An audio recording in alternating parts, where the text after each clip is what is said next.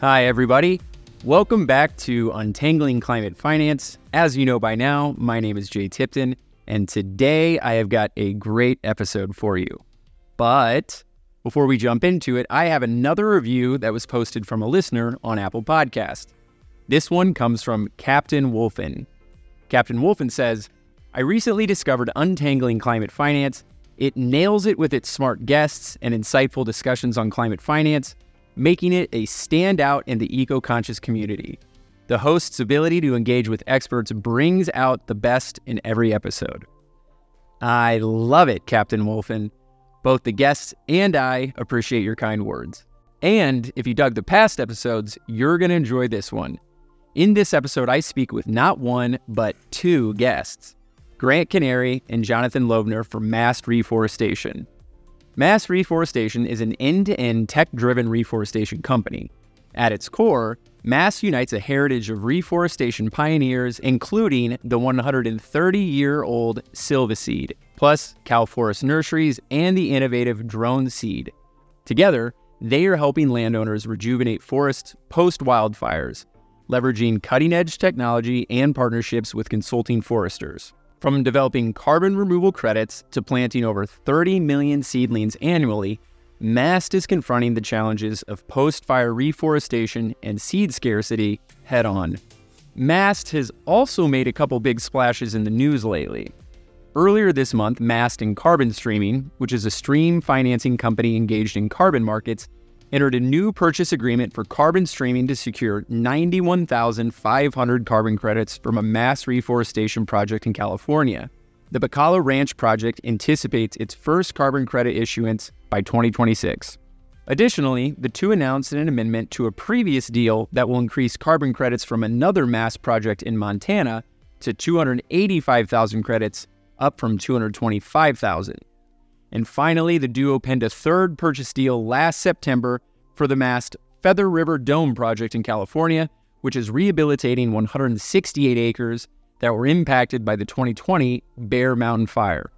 This project is expected to generate 50,000 carbon credits slated for a 2025 issuance.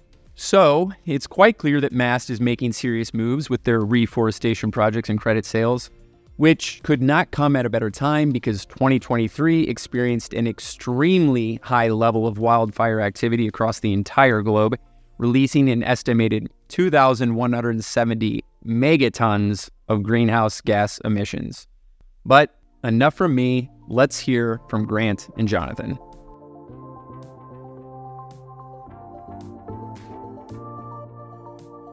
Grant and Jonathan, welcome to Untangling Climate Finance. I appreciate you both joining me. How you guys doing? Doing very well. This is Grant. Doing great. This is Jonathan. Thanks for having us. Yeah. At the beginning of the episode, I'm always curious to hear a little bit about the guests. So why don't you fellas just tell me about yourselves, name, job, where you're from, and I also like to hear if you can a bit of your career background that got you to where you are today. I'll I'll kick it off and then turn it over to Jonathan. Grant Canary, CEO and founder of Mast Reforestation, post wildfire reforestation. We'll, we'll, we'll get into that, but to to the question, I previously pretty much everything I've done has been in sustainability. So hold some distinguished titles, including maggot farmer, taking food waste, feeding it to insects, turning it into industrial protein for for fish farms and simultaneously protecting the lowest rungs of the oceanic food system and then also utilizing food waste. So built that out of Bogota, Colombia, acquired by a Canadian entity, got up to a 60,000 square foot facility there in producing maggots and taking food waste. And then prior to that, Vestas Wind Energy in China, Denmark, and the United States, and US Green Building Council way back in the day before it became the juggernaut that it, that it is today in the Cascadia region. Jonathan, over to you. Thanks, Grant. Jonathan Loevner. At MAST, I work on a combination of carbon strategy, policy, and carbon removal credit sales. I'm a forester by background, and I've been working at the intersection of private markets, forestry, and climate for a number of years. Most recently at New Forests, where I was investing in forest carbon projects on behalf of institutional investors. I came to Mast because I, I saw the need for reforestation after wildfire, and I wanted to be somewhere I could make more impact faster in a non incremental way. I think the best way I could put it, like I spent the last five years thinking about how to manage existing mature forests for better climate outcomes, which is important work and necessary, but but incremental in nature. And now at Mast, because we work on reforestation after catastrophic wildfire, it's like the forest is gone and we're trying to solve for how we get it back, which involves biology and supply chains, but also finance and the voluntary carbon market, which is why we're here today. Mm-hmm. And why don't you educate me on Mast reforestation? What exactly does the company do, and where in the world are you operating? Yeah, I'll start. I'll start off there, and we could turn it over to a couple of our pilot projects. But the where does the company operate? Western 11 states. We, on behalf of many different types of landowners, manage the majority of the seed inventory for the Western 11 states, and we grow the majority of California's trees. That's with uh, Silva Seed, which is 133 years old, and then Cal Forest, which we acquired in 2022, which is 40 plus years old. The problem that we're solving, Jonathan mentioned the supply chain, is that what does a land manager do after their forests are impacted by wildfires? And this is this is a, we work with a number of different landowner types. So this is timber companies, this is tribal nations, this is public lands, this is small family forests, and this is nonprofits like the Nature Conservancy and others. All of them are impacted by wildfire. And what are their options when that happens? And up until the sort of 2000s, you know, one option was more often than not used by everyone but timber companies was to do nothing and that the forests would regrow we've now started to see some pretty significant series of papers come out saying that that option, the null option of doing nothing, is we're seeing a decrease from sort of 90 plus percent probability that forests will regrow to somewhere between 40 to 75 percent. And when forests mm-hmm. don't regrow, one of the big concerns is that invasives come in and they're more likely to reburn because they don't retain moisture through the dry summer months. The other options are land managers can sell. That's a, usually a 50% loss in the comparables that we've pulled if there's a buyer that's available. Many places in the Western 11 states, the third option there is that they can spend many millions of dollars to reforest for a couple thousand acres, a couple million bucks. A lot of land managers don't have that capital. Even even some of the bigger players in the space, if they weren't planning for 10,000, 20,000 acres of property to burn and they don't have the timber revenues to reforest, that's a big hit. And and then you look at furthermore, there is a net present value analysis or the return it might it might be a 60 to 85 year wait in many areas in the western 11 states for trees to regrow. That's a lot of compounded interest to compete with. And so that's not economically rational in a lot of places for timber but it is for carbon. And so that's what we're that's what we provide which is no upfront cost reforestation. We utilize carbon removal credits to pay for it and we take care of the full vertical supply chain of where does the seed come from? How does it get into the greenhouse and get grown? How does it get out to site and get planted? How does it get registered with uh, with climate action reserve? And then subsequently how do the credits get sold and, and who buys them? And so that's uh, that's really the problem that the company exists to solve. And jonathan i'll turn it over to you to talk a little bit about some projects here.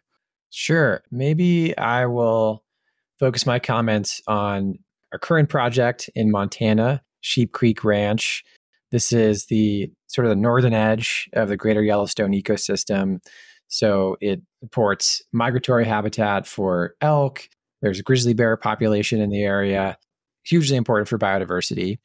In Harris Mountain Fire a few years ago, nearly the, the entirety of the, the ranch burned catastrophically to the point where the forest is, is not able to regenerate on its own naturally this particular landowner doesn't have the the means to uh, finance reforestation on his own, and there's not the kind of timber economy in this particular area that would support that that kind of spend in reforestation. So through a, a Mast reforestation project and our partnership with Carbon Streaming, which we'll get to talk to more in a minute, mm-hmm. we've been able to cover all of those expensive upfront costs of reforestation we'll be implementing a, a, a long term conservation easement uh, developing a carbon project. And then those proceeds will, will uh, from the sale of the carbon credits will, will cover all of those expensive upfront reforestation costs. Great. And I guess to help you along in your mission, you all announced a very large announcement in May, so just a few months ago, that you had secured $15 million in financing with Carbon Streaming, who you just mentioned, to advance your pipeline of post wildfire projects. So, first, huge congrats. That's incredible. Thank you. Uh, se- yeah, yeah, yeah. And second, can you explain the investment to me? I mean, I can assume you're just going to take the money and go out and try and implement poor projects, but what exactly is Mast going to be doing with all of the the new moolah? uh, well, well, let me let me let me give that some more emphasis on why that's a big deal for a climate tech company, and and then Jonathan's going to take on all the details and and and go from there. But the, the joy in this here really is is that like we're uh, there's two or three companies, including ourselves, that are really on the vanguard of utilizing project finance to fund removals or other restoration activities. And we're VC backed. VCs historically have had this funny adage of like in some cases we don't invest in things with atoms that's that's that's basically to say that software as a service SaaS is a much more profitable mm-hmm. business model than anything that has to do with hardware or otherwise and yet you, you take that in the context of like CO2 removal and you're not going to work with atoms that gets really difficult. And so the the like the thinking there is like, okay, well, how is VC like working working with climate tech to actually do the removals? Yes, we can measure, measure, measure, but like where when do we get onto the removal part, the like really critical part? I mean, that's that's why the project finance is such a big deal and it's and it's mm-hmm. something that we see a lot of companies moving towards so happy to be finding that path so much so that you know the evidence here we're Elemental Excelerator portfolio that's 150 plus companies in the in various cohorts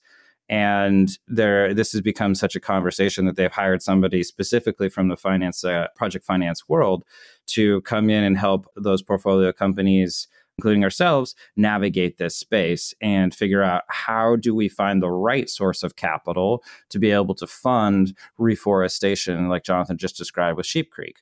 That's you know that's several million dollars. If we do it the if we do it with venture capital, that's really expensive capital because that's percentage of the company that we don't ever get back. And so, how many projects can could we do like that? before we are simply you know out of out of percentage of company to give to additional people or have have diluted investors you know so significantly that their return isn't something that they're really very excited about anymore so the the answer to that is utilize the carbon removal credits as collateral for a loan and that is what enables us to over the 3 year project window execute the project, do the reforestation, collect the seed, get it into the greenhouse, get the like existing trees that are fuel for the next fire that are dead and are have no chance of regeneration, get them removed. And then also similarly, get into how do we create, as Jonathan mentioned, that 100 plus years of funded monitoring with the conservation easement so that those those trees are protected and then get the credits sold. And so that's that's why this is such a big deal is because this is not just for forestry, but this is for ocean base. This is for biochar. This is for potentially chemical processes as well. And it starts to create this to find this path between the right source of capital and climate tech backed companies now we still keep the VC focus, but this is another stack of capital that we're able to to add to our toolbox to be able to execute on projects. And so with that, I think Jonathan getting into the the nitty nitty gritty of how all this works, that's that's where I'll turn things over to you. Yeah, that would be great. And Jonathan, just to tee you up a little bit, I know that this specific type of agreement is called a stream financing agreement, which undoubtedly some of the listeners will not really understand what that means. So maybe you could describe what is meant by stream financing and how that agreement works, and then just take us through the way the funding is being implemented. Great, thank you. And I always appreciate the tee up because otherwise I'll just ramble. So we'll start with stream financing. So this is an instrument that's borrowed from other industries, mining and oil and gas. We're borrowing that structure and, and we're applying it to good in this case uh, to fund carbon removal. It essentially means that carbon streaming, as the investor, is investing in the carbon project today before that project exists in exchange for a, a certain right on the future carbon credits that are going to be generated and issued from the project. So the money goes directly into the project costs that could be preparation of the site for planting, as Grant was describing, growing seedlings for the project in Mast nurseries, getting those seedlings in the ground, monitoring them to make sure they survived, and then all of the modeling and documentation and field work that goes into developing a forest carbon project. So CSC, sorry, carbon streaming invests in the project. Mast does all that development work I just described. Carbon streaming and Mast collaborate on the marketing and sale of the credits generated from the project. Mm. The proceeds from the sale of those credits go to pay back carbon streaming for the money they've invested plus a return on their investment. And then the balance is split between Mast and our and our landowner client, who's the other very important third third party in this equation. Mm-hmm. So we split that balance 50-50. Got it. You answered actually one of the questions I was going to get to, so I appreciate doing that.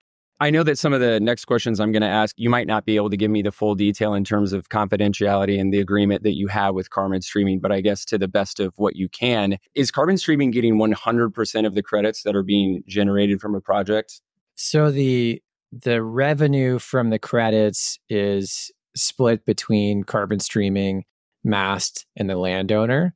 Carbon Streaming would get paid back first since you know they put their money at risk and then the residual is, is, is shared between Mast and the landowner. Got it. And are the credits being purchased via ERPAs, or if you, if so, can you explain how you're kind of landing on the strike price for the credits? Is it a fixed price, or is it being indexed against the market at the time? Or that's a great question. So yeah, yes, we're selling the credits via ERPA, which for the audience is an emissions reduction purchase agreement. Most recent sale from from a Mast project was was $35 a ton. We've mostly been selling this form in this format of fixed price forward agreements. So the buyer is agreeing to take a specified volume from a specified project at a specified price within a within a certain window of time. As the market matures, and Mast scales, I think what we're really looking to do is have more longer term offtake agreements with large buyers so that they would cover multiple projects over multiple years. Mm-hmm. That would allow us to focus on what we do best, which is really putting trees in the ground and making sure they survive, and less time towards marketing carbon. In terms of the pricing question, you know, I think we've experienced significant price discovery in, in our uh, first months and years as a as a carbon project developer. We're still at a point, I think, in the market where you have many different credit types, fairly low transaction volume. Most of those transactions are over the counter. That is to say, when Mast goes to sell a credit, it's it's me or a colleague talking directly with the buyer. It doesn't go through an exchange or traded on a mm-hmm. screen the same volume of information or transparency that you you might in in other commodity markets. So it's based on you know in, in many cases what are the alternatives for the buyer which is to say like what are the other types of projects they could be buying from and, and what what are those uh, what are those credits cost? And i want to tee up grant to talk about that in a second. And i think it's like also what does it cost us to produce the credits? Because these are very expensive projects if you think about all of the site preparation and, and supply chain that that uh, go into creating a successful absolutely. project.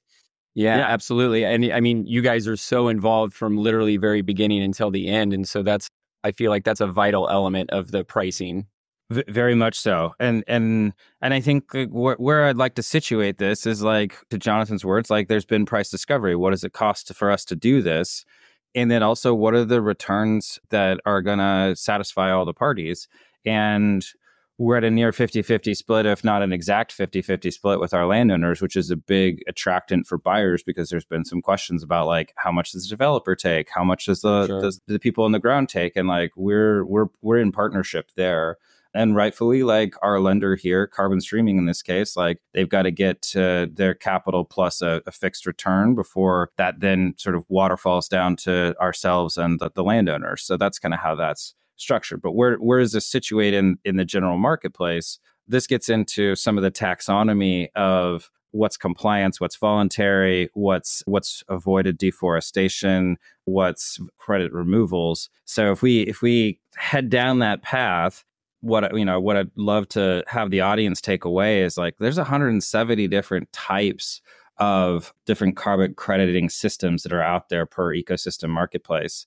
And we're on the voluntary side, not the not the compliance side. The compliance side being some of the the state and government entities forcing very you know significant carbon emitting sectors to capture uh, or rather uh, pay for effectively a tax on the that pollutant on the voluntary side, that's where we sit. And then you kind of have to have one more fork down that road, which is it is, is it a removal or, or is it avoided deforestation? Avoided deforestation being like, obviously, no one wants to see the Amazon get cut down if we're thinking about it from a climate perspective. And so, how do you then sort of track that and how do you pay people and compensate people for not doing that? That's not what we do. We're on the removal side, which is how do you pull carbon out of the atmosphere? And we're on the nature based inside of removals. The others that are sitting in that space are ocean based. We've got biochar, we've got lime and other processes, and then we've got direct air carbon capture. And so I think as far as that $35 price point, we do very, very large volumes. That's something that we're pretty excited about there. And then where that sits comparatively is you've got biochar sort of plus minus 100 you've got some ocean based in the 200 to 700 range. You've got some some chemical processes and direct air carbon capture in the 600 to 2500 dollars a ton. So that's in the that's how much it costs to do some some of the removals. And we've seen some pretty negative press with john oliver the guardian piece others on the mm-hmm. on the avoided deforestation. Some of the methodologies so I think like where where I would take that is like those credits are generally significantly cheaper because the trees have already grown. Nobody had to find the seed and grow it and get it planted, and the cost of those projects are significantly less. But there's been some criticism lobbied at that because it seems like it's very inexpensive. It costs three to seven dollars a ton to capture it, but or to sorry to protect it and embodied in those trees but it costs three to four bucks to fill up at a pump, like for a gallon, a ton versus a gallon, and they're kind of the same. That seems off. And so I think like the criticism there is driving some reforms there that I think we're we're pretty excited to see. By no means are we yeah. we want to see the Amazon get cut down.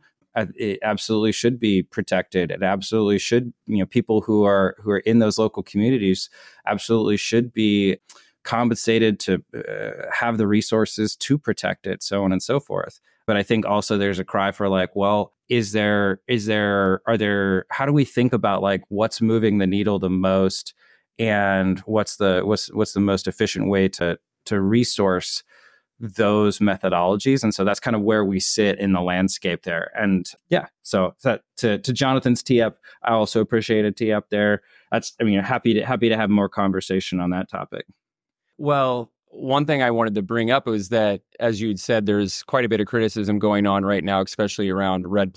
But one of the elements of that is the additionality and the nature of what you do in your work, which is going back and planting forests that are burnt down. You kind of dodge that additionality part because the case for the additionality is pretty clear, right? The trees are no longer there. You're planting what is now gone. So, in one instance, this is a, a very strong positive case for the work that you guys are doing. Yeah, absolutely. Well, and I think we should just crush the monitoring, reporting, and verification and the additionality side. So, it, with, with permission, would love to would love to drive into that further if that's all right. Yeah, please, Grant, go for it here's where we sit on this is that I, and I think this is like help probably helpful for folks to just sort of sit through and just kind of sit with this info but like one of the one of the stats out there that is that is very mind-blowing is that California's 2020 wildfires emitted about 127 million metric tons of carbon into the atmosphere that's the estimate and you can read about this in LA Times. I believe Ecosphere is the source. If not, I'll, I'll follow up when we put it in the notes. But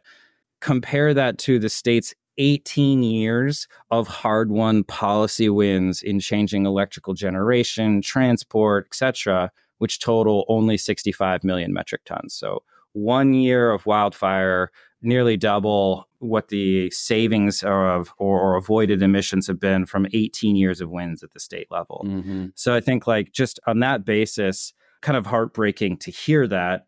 And there's no bad corporate entity to to blame. I mean, you can find some for the causes of the fire, but as far as like why are why are we in that place? What what do we do about that? How do we restore things? So what we do is that when we come in and we restore forests, we are doing it at a much lower density. We're doing it with polyculture, so multiple species, and we're utilizing seeds from as close to the fire as possible that we've collected that have huge genetic diversity. Those are the like how we restore for greater fire resiliency.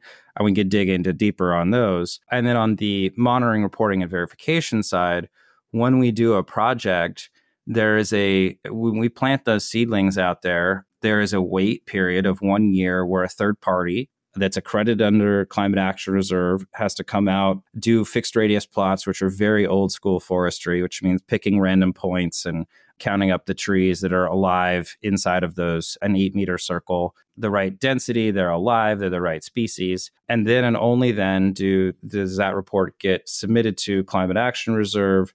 And then, as a part of the issuance of credits, a percentage is removed for a buffer pool. So that if there is a reversal, our buyers, Shopify, Time CO2, Carbon Title, others, they know that the credits uh, that they have paid for either coming from they're coming from our project or just like sort of health and auto insurance, they're coming from a buffer pool, and every project is paid in a percentage of those credits to the buffer pool. Lastly, the the piece here that's like super critical for those buyers and really exciting is that there's 100 plus years of funded monitoring and protection. So in that in that those project setup costs that jonathan mentioned that that that we received the project finance for there's an endowment that pays for a land trust another third party which is a nonprofit to do to issue an annual report for the next 100 plus years as well as do a site visit every 5 years where they go boots on the ground verifying that their right to a minimum quantity of trees per acre has not been impinged, which nobody wants to see it impinged. So that's that's the that's really the like one of the big pieces as far as how we've driven. And all of our projects are in the western 11 states so mm-hmm. the risk of encroachment aka who owns this land who, who's who's who's utilizing it us land law quite clear on property boundaries so not really a big concern or driving driving factor in the project setup there. So those are some of the different pieces on the monitoring the reporting the verification. Make sure I, I turn it over to jonathan to add anything here and, and, pick up anything i may have missed. Grant that was great. Uh, no, no gaps to fill. I think i would just reemphasize like you know answering the question like what's different about a Mast reforestation project versus another reforestation project the first is that we we've built out this vertically integrated supply chain, and so we are doing everything: sourcing the seed, growing the seedlings, putting them in the ground, doing all the forestry. The second is that we're implementing these 200 year plus, sometimes perpetual conservation easements, which provide a legal guarantee of permanence that's not typical in a carbon project. And then third, the funding of the long-term monitoring and the funding of long-term forest management so that we're, we are ensured that that forest is healthy going into the future, that the risk of another wildfire is reduced, and that from the carbon buyer's perspective, we, we are ensuring the, the greatest degree of permanence that we can. Mm-hmm. And what I'll add that? to that is that like 100 years is a long time. So so how do you fund something? I mean, we Jonathan and I both use, use the word endowment the, the it's just like a university it's it's a big pool of capital invested in the market provides a percentage return and those land trusts aggregate those pools of capital so that there's a bigger and bigger pool of capital providing percentage return for them to do their their work on a nonprofit basis. So that's something that I think, and it's it's it's no different than any other university, other other other large endowment that people see out there in the world. Right, exactly. It's more or less the exact same thing. I want to go back to the the 15 million because that is obviously it's not easy to go out and raise 15 million dollars and at the same time as you just mentioned, Grant, the the amount of forest fires that we're seeing in California, all over the U.S., Canada, is unfortunately growing, and so the work that you're doing is extremely important. And so, what are the roadblocks or what are the challenges to scaling up the work that you're doing? Because you can't, I assume, just always be relying on hopefully the next like round of of funding. So the scaling is necessary, obviously. So what are the challenges that you guys are facing and going beyond? Well, I think this is where it's a this is a public and a private partnership to execute on things, and both are very challenged by what we're seeing with the the increase in the size and severity of wildfires. And just to put some some numbers on it, if we look at the National Interagency Fire Center data in the United States, the 10 year rolling average, so making sure I'm not cherry picking anything, from 92 backwards, 1992 to 82 was something like 2.5 million acres burned, 10 year average. Now, fast forward to today, we're at about 7.5 million acres, was the 2022 10 year average looking backwards. That increase of about 5 million acres is about the size of New Jersey. So we're mm-hmm. seeing an extra New Jersey burn on average each year. So it's it's stochastic, it goes up and down. But just to put that in perspective, we saw Canada this year, most of the East Coast affected, they lost 20 million acres so far. And fire season is no longer just June, July, August, like, oh, great, it's over. It's like, no, the Paradise Fire was in November. So the longer, longer, longer drying se- dry season is one of the things that is fueling this, which is that we will eventually be at probably a year-round wildfire season if we don't mitigate some of the worst effects of climate change here. Right. That does bring up the question like, why do we expect our forests to survive? Well, at the top of the call, I mentioned that we are seeing the null option of just hoping that the forest will regrow, which is what I was taught in high school bio. We're seeing that you know happen less and less, and the reason for that is because the the not only the size, which I've hit, but the severity of fires matters here. So the severity what's happening is when high severity fire goes through, it can burn all the way up to the top of the crowns of the trees where a lot of cones are, as well as several inches into the soil. And a low severity fire, which has historically been part of the natural ecology of the site, that's not what happened. It sort of burned the, the lower middle half of the trees, or it was like a creme brulee across the top of the soil and it didn't destroy all the seeds stored there. So what's what's changed in the severity? Well we've had a century of fire exclusion where we've done a very logical thing. Smokey the bear told us if you see a fire put it out or don't start one right? Like so like clear like it would kind of be logical okay if you see a fire put it out. Well that's not how nature necessarily managed forests. It, it used you know low severity fire cleared out a lot of those fuels the underbrush things along those lines. And so now we have these sort of tinderboxes. Like you can see Tom Porter on 20, 60 Minutes in 2020 saying, like, look, used to be like a 10,000 acre fire was this huge fire. And people would, the firefighters would be really proud to have worked on it. You get a sweatshirt and so on and so forth. And it was a career fire. You'd see it once in your lifetime. So that gives you an idea of like what a century of fire exclusion looks like. 10,000 acres mm-hmm. is a mm-hmm. big deal.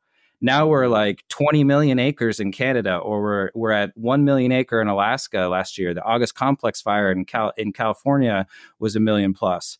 So those the it takes a lot to even make the news these days. And if you look on a map, there's usually several hundred fires in fire season going. It, there might be one or two that hits the, the media cycle. And what's what one of the causes of that is is the density. So we expect our forests to live because we're looking at for our area of the sort of northwest depends on the species and the ecosystem, but we're looking at like 200 plus trees per acre at the you know sort of 25 year mark. Where do you see timber production? Well, they're they're doing the logical thing. Get as many two by fours or board feet per acre as possible. So you might see 300, 400 trees per acre. You look at the Forest Service, you can you can see kind of low acreage, but you can see all the way up to you know in some cases like a thousand trees per acre because they haven't had the budget to be able to do some of the thinning and the prescribed burns. You can hear it on other on other podcasts and locations but like people call in air quality concerns before the prescribed burns even started.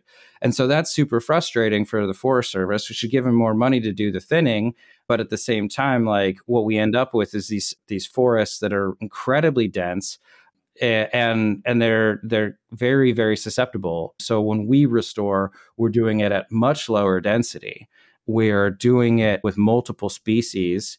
I like to to point to ponderosa pine because it, it, it articulates how different species have evolved with fire. The ponderosa pine, like the bark, is kind of like a crush bumper on a car. Like it's evolved to burn a bit, and as long as the fire isn't too severe, the tree will the tree will live. And then similarly, we're utilizing seed from as close to the fire as possible because just like a financial portfolio, the diversity in the genetics manages the risk because it's not just mm-hmm. fire, there's also ice, there's also insects, things along those lines. So, all of that is to say that we expect low severity fire our trees to live and we expect low severity fire because we have much lower density because of the sort of the polyculture and some of the other aspects. If forests do burn we have an interesting place where we're we're taking things. First obviously it's the reforestation but how do we capture that carbon? Well, 60 80% of that carbon, depending upon kind of species and ecosystems, again, which I keep having a caveat, but the that's those emissions are often after the fire in the decay of those that biomass. So it's something that we're excited about the direction that we're headed there. But but I've been kind of going for a little bit. So let me let me pause there and and and off, offer some opportunities on on choose your own adventure and where we want to go. Yeah, that was great. I actually appreciate you going through all of that. What I'm really curious though about is how how do you scale up your business, right? Because as we said, there's just the fires are bigger, they're more frequent, they're lasting longer, so more forest needs to be reforested. What's standing in the way of Mast being nationwide or your competitors also being able to address this need of needing to replant more forest in terms of the finance like what's what's the roadblocks that you guys are facing Jonathan, why don't I kick that one off? You you follow up, and then I'll I'll put some numbers behind it. But uh, the the all all of that discussion of like the increase in the size and severity of fires should indicate that neither public nor private has been preparing for this in any significant way. So that means that there is not enough seed.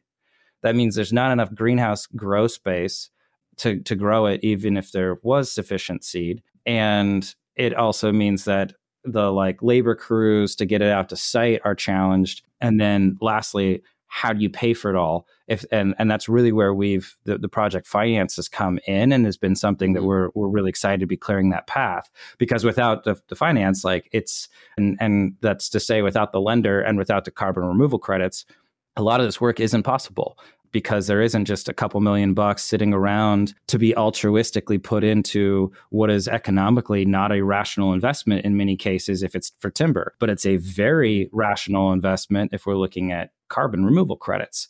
And that's because of how how the credits are structured and, and we can get into that. But yeah. we started off focused on that third problem. How do you how do you get the how do you get the material, the genetic material out to site after a fire? And what we quickly realized, or I wish you know we could have realized faster, but it, it was not apparent, was that there was a sub- seed supply issue, and then si- similarly there was a, a grow space issue if you had the seed. So, what's the most efficient way to get that to utilize seed? Well, it's to grow it in a greenhouse. And we at DroneSeed, like we utilized it in a really significant way. And we definitely outperformed natural processes by in, in, in a degree that we're really proud of. But if we compare it to putting a seedling out on site, we got to a place where we could do more today with seedlings than we could delivering it with with drones and mm-hmm. drones seed you've got to have the seed so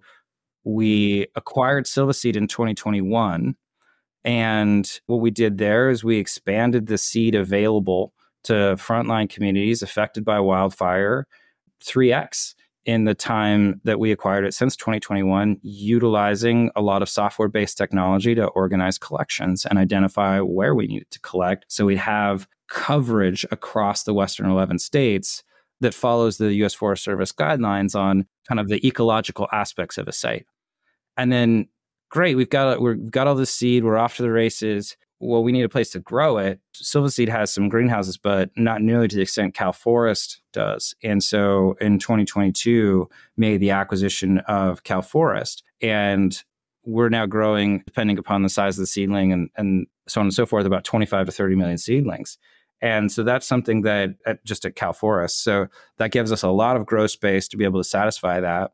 And it's something that's really exciting as far as the knowledge as well as the technology at Cal and being able to employ that into what is the next iteration of technology enabled greenhouses look like. We call that a terrafactory because we like to have fun with words, and uh, we've got some fo- we've got some folks that yeah have a sense of humor about these things. It's it's a nod in a couple of different directions, but what it means is it's a technology enabled greenhouse to be able to grow purpose grown seedlings for post fire sites specifically. And the right. and the reason for that is the supply chain is absolutely overwhelmed. Our our estimates that the western 11 states needs about 6.5 billion seedlings billion Damn. with a B. And then if we look at all of the production capacity for those same 11 states, it's around 139 million seedlings, million Not with an M. Not and you, you, could look at other estimates similarly, like the I think New Leaf just came out with something. So similarly saying like, look, like billions of seedling, a billion plus seedlings needed. Not sure how far out they were projecting demand, but again, 139 million seedlings is is what's generally produced across those 11 states so we're going to need a lot more supply chain capacity to be able to reforest after fire and then when we do we'll be restoring these low density forests that can manage low that that we will see low severity fires in that will be healthy and the forests will survive on a, on a much higher probability basis. Jonathan, again, run long. So jump in here. No, that's okay. And Jonathan, jump in in a second. But I did want to say that I was going to ask you specifically about the seeds and the seedlings and what's the the status of that. And so I you got right to the to the core of the problem, which is that simply there is a massive shortage, and that is a, a huge issue that needs to be addressed. But I'm glad that you guys are kind of taking that head on. But Jonathan, over to you. Thanks, Jay. And like usual, Grant gets to give the really fun and exciting answer, and I'm going to give the more boring answer. um, the, bo- the boring details are where all the execution is, Jonathan. Yeah, right. gentlemen, uh, this is fundamental to the conversation, fellas. So I'll, I'll, offer one response to your question, Jay, about what do, what do we need to scale a business that has to do with carbon standards and methodologies, and then a second that has to do with capital markets. So on the on the carbon methodology side, I think what we we really need is is a consolidation of standards so that we know that certain standards have universal acceptance by buyers. As Grant was describing earlier in the conversation, there's there's you know nearly 200 different uh, carbon methodologies producing different credit types. We, we'd like to see that consolidated. At the moment, we are you know as a market, but also Mast specifically, we're really still in this mode of doing a lot of storytelling. You know, like here's the landowner, here's their story, here's all the amazing species of wildlife that are represented on this project, and so on and so forth.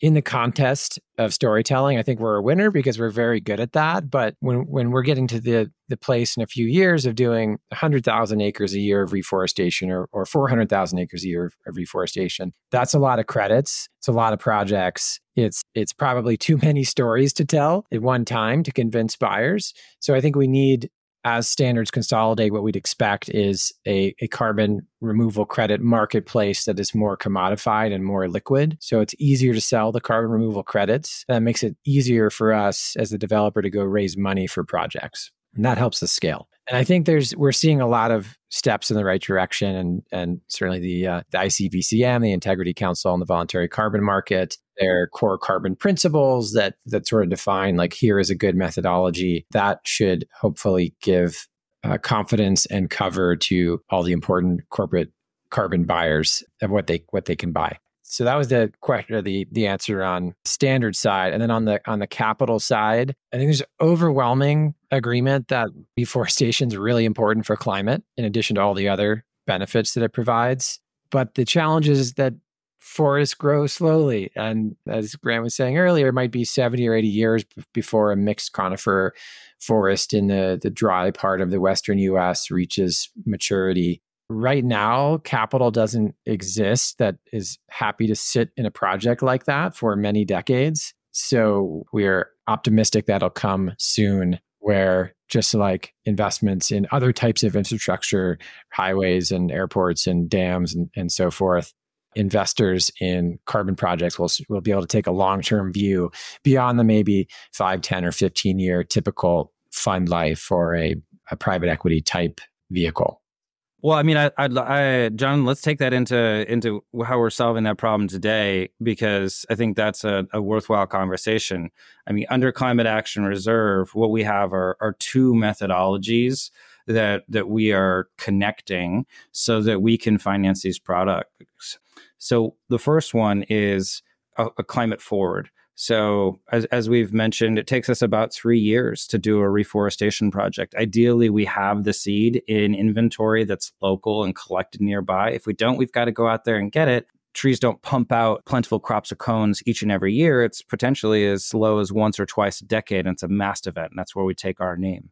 So we get we get started with a project with the Sheep Creek project in Montana. We were lucky and there were a number of species that there was a mast event we were able to do the collections. In other areas, we weren't able to do those collections, but over that 3-year project timeline, that's that's 3 years to get seedlings into the ground, to get them verified after that 1 year wait period that I mentioned and then get them over to climate action get the get the reports over to climate action reserve what they are, what we are then utilizing is well we can project with really strong certainty how much carbon is going to be captured over the next 100 plus years why, why can we do that well the we've had so many many many decades we maybe centuries here of doing that with timber and you can absolutely bet that any timber company or the Forest Service can project, like, well, for this species and this soil type and so on and so forth, this is how many two by fours I'm going to get out of this property. Well, going forward, you can convert two by fours into tonnage. And then similarly, we benefit in a really significant way in in a way that other removal technologies don't don't have the the luxury of, which is that we've got a living library of trees with tree rings and how fast did they grow and so on and so forth that is just nearby. It's a data set that's hugely valuable. So we're able to project that and then say make that very very conservative estimate and then say great, this is how much will be projected. That's how much is then credited at the end of that 3-year time window of what will be captured over the next 100 plus years. And that's a claim. This is how many tons have been credited over the next 100 plus years and then connect that to a second protocol, which then allows us to verify that projection on a pretty regular cadence. Which then those credits are as the trees grow over the next 10 plus years, those are an ex post credit that uh, can then be retired against net zero claims if companies choose mm-hmm. to make those or against other climate targets. And then from there, we've got something that we're very excited about with the removal of dead biomass and how do we how do we take that biomass, which we are already going to remove from the site because it's fuel from the next fire, and and store that carbon so it's not releasing all of that carbon over the next couple of years, which is responsible for so much of that emissions from a fire. But Jonathan, I want I want to I want to again tee you up here to to speak to both the climate forward and the U.S. forest protocols, and then and then add some of the other crucial and important execution details on this before we talk about before we jump into that. Yeah, certainly. So, as Grant was describing, we're, we're coupling these two methodologies. And at a high level, the idea is that through that climate forward, forward looking methodology, the projects are be, being issued ex ante credits within a few years of, of the project start that, that represent that 100 years of, of forward looking carbon removal. Those can be delivered to buyers and provide that important near term finance that we need. And then over time, we've re verified the project under that US Forest Protocol ex post methodology that allows mm-hmm. us to then convert those ex ante credits to ex post credits over time. They then become fungible with all the other types of credits that we're familiar with in the market, and they can be retired against corporate climate commitments and against uh, prior prior year emissions.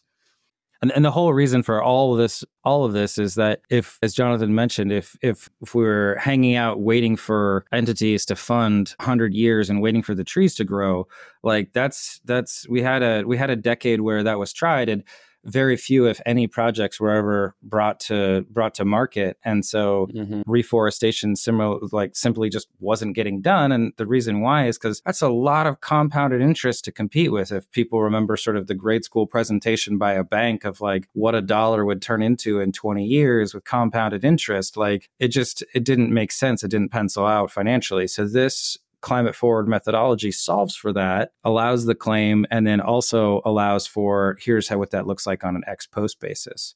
And Jonathan, we should do a little reversal here. Why don't you take the fun one on explaining on where we're going with wood vaults and and uh, and uh, yeah, and I'll I'll follow up. yeah, I would uh, say it sounds like you know the gears are turning at the Mast team for looking towards the future. So, Jonathan, please indulge on you know what you guys have coming up.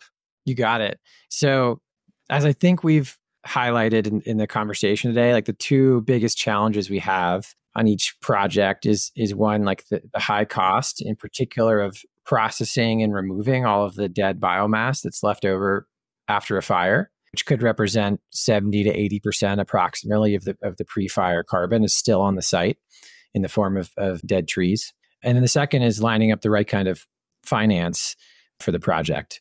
Something that we're working on currently is implementation of terrestrial biomass storage projects embedded in our reforestation projects, also n- known as wood vaults. Uh, what that looks like is basically we we we process and consolidate all of that dead biomass, and rather than allowing it to decompose decompose in piles on the site, we would store it long term in a vault like structure. And that could be below ground or above ground, depending on the size of the project and soil types and, and some other factors. And when, when done correctly, you can achieve ultra long duration storage, certainly beyond 100 years, through a emerging methodology through pure Puro.earth we could receive ex post carbon removal credits within one to two years of starting a project representing all of that carbon that we are we're storing in the wood vault uh, that would have otherwise decomposed. So that helps us solve this operational challenge around what do we do to, to remove this dead material that causes a safety hazard for planters, but also increases the risk of a, of a return wildfire event. And it solves this problem of, of finance to a certain extent, and that it will generate these these high value ex post credits within a year or two that can then provide additional critical finance for the actual reforestation that that follows. And and I'm so excited about this because this is very much like something that, as far as solving a number of problems simultaneously, it's I, I always love that when like there's just sort of this like great here's a here's a key and it unlocks a path to much greater scaling and ability to capture carbon. So say our forests other forests burn in the future this is something where we can take that and we can store that and that we don't lose that carbon from that work that the trees have done as a highly efficient highly evolved organism to capture carbon out of the atmosphere. So that's something that's very cool from that perspective. Is just is is it it answers one of those key issues there. Absolutely. And unfortunately we're we're running out of time because I feel like we could have a whole episode on wood vaults alone. So I might have to invite you guys back for a part 2 where we're just discussing wood vaults because this in itself is a very fascinating concept and I think that that would be a good conversation to have. I would would love to have it for for folks looking for resources. Puro.earth, Nasdaq backed, so you can you can hear a little bit about them. And then similarly, like if you want to kind of look think and conceptualize around what it looks like at the end, it looks like a hill with grass on it or otherwise out of the site in the in the in the way that we'd utilize it. Or if, if folks, I think it was a Washington Post article about a month and a half ago, like you could think about it in the context of a number of logs in the permafrost were starting to be exposed and then start to off gas methane and that was a big problem well this is the opposite of that it's putting it in putting those logs in an anaerobic condition so that they're not yeah. breaking down and, and off gassing methane that's kind of conceptually what that looks like but for another episode then yeah, perhaps for another episode. And absolutely, I will put links to the stuff you just referenced in the show notes. So for everybody listening, uh, if you want to dig more into this, I will make sure that there's links for you to go explore because yeah, that's cool. Well, gentlemen, thank you so much for joining me. This was an awesome conversation, and I am a huge fan of what you're doing. And I think that you guys are really doing some good work out there and, and helping the West. And I hope that you guys are able to some point expand because unfortunately we're going to need it. So thanks again and massive kudos and my my congrats to the team for the work that you've done this year. And I hope that the rest of the year is as good as the the first half has been. Our pleasure. Thank you. Thank you, Jay. And that is it on today's episode. I hope everybody enjoyed it and ideally you learned something. And just a heads up, in the show notes, I'm going to put a link to a video about a, a project that MAST is doing in Cascade, Montana, uh, a reforestation project that is planting seeds and trees post wildfire. So uh, look for the link to the video in the show notes. Also, make sure you tune back in next month to hear my conversation with Rick Gilmore, who is the president and CEO of the GIC Group. Rick and I pivot away from forests and towards agriculture. We discuss his innovative commodity plus carbon futures contracts, which incentivizes emission reductions for strategic commodities, biofuels, and food and feed products. The goal of the futures contracts is to help the entire ag value chain gain in adding value based emissions reduction practices and preferences. It's a very, very cool approach, and you do not want to miss our conversation, so make sure you tune in next month. And before you go, please take one minute to subscribe and leave a review for us on Spotify or Apple Podcasts, whichever you prefer. If you listen on Spotify, Make sure to hit the bell at the corner so that you get reminders when new episodes release. And as I've said in the past, in addition to Untangling Climate Finance, we record weekly audio versions of our newsletter Sliced. So there is always, always, always a steady stream of new content and thought pieces coming from our channel. And if you leave a review, I'll make sure to read it at the top of an episode. Finally, if you want to connect, you know you can shoot me an email at jtipton at gordianknotstrategies.com. A link to my email address is also in the show notes. And that is it. Thank you to everyone for listening and always for the support. I will catch you next time. This podcast is produced by Gordian Knot Strategies.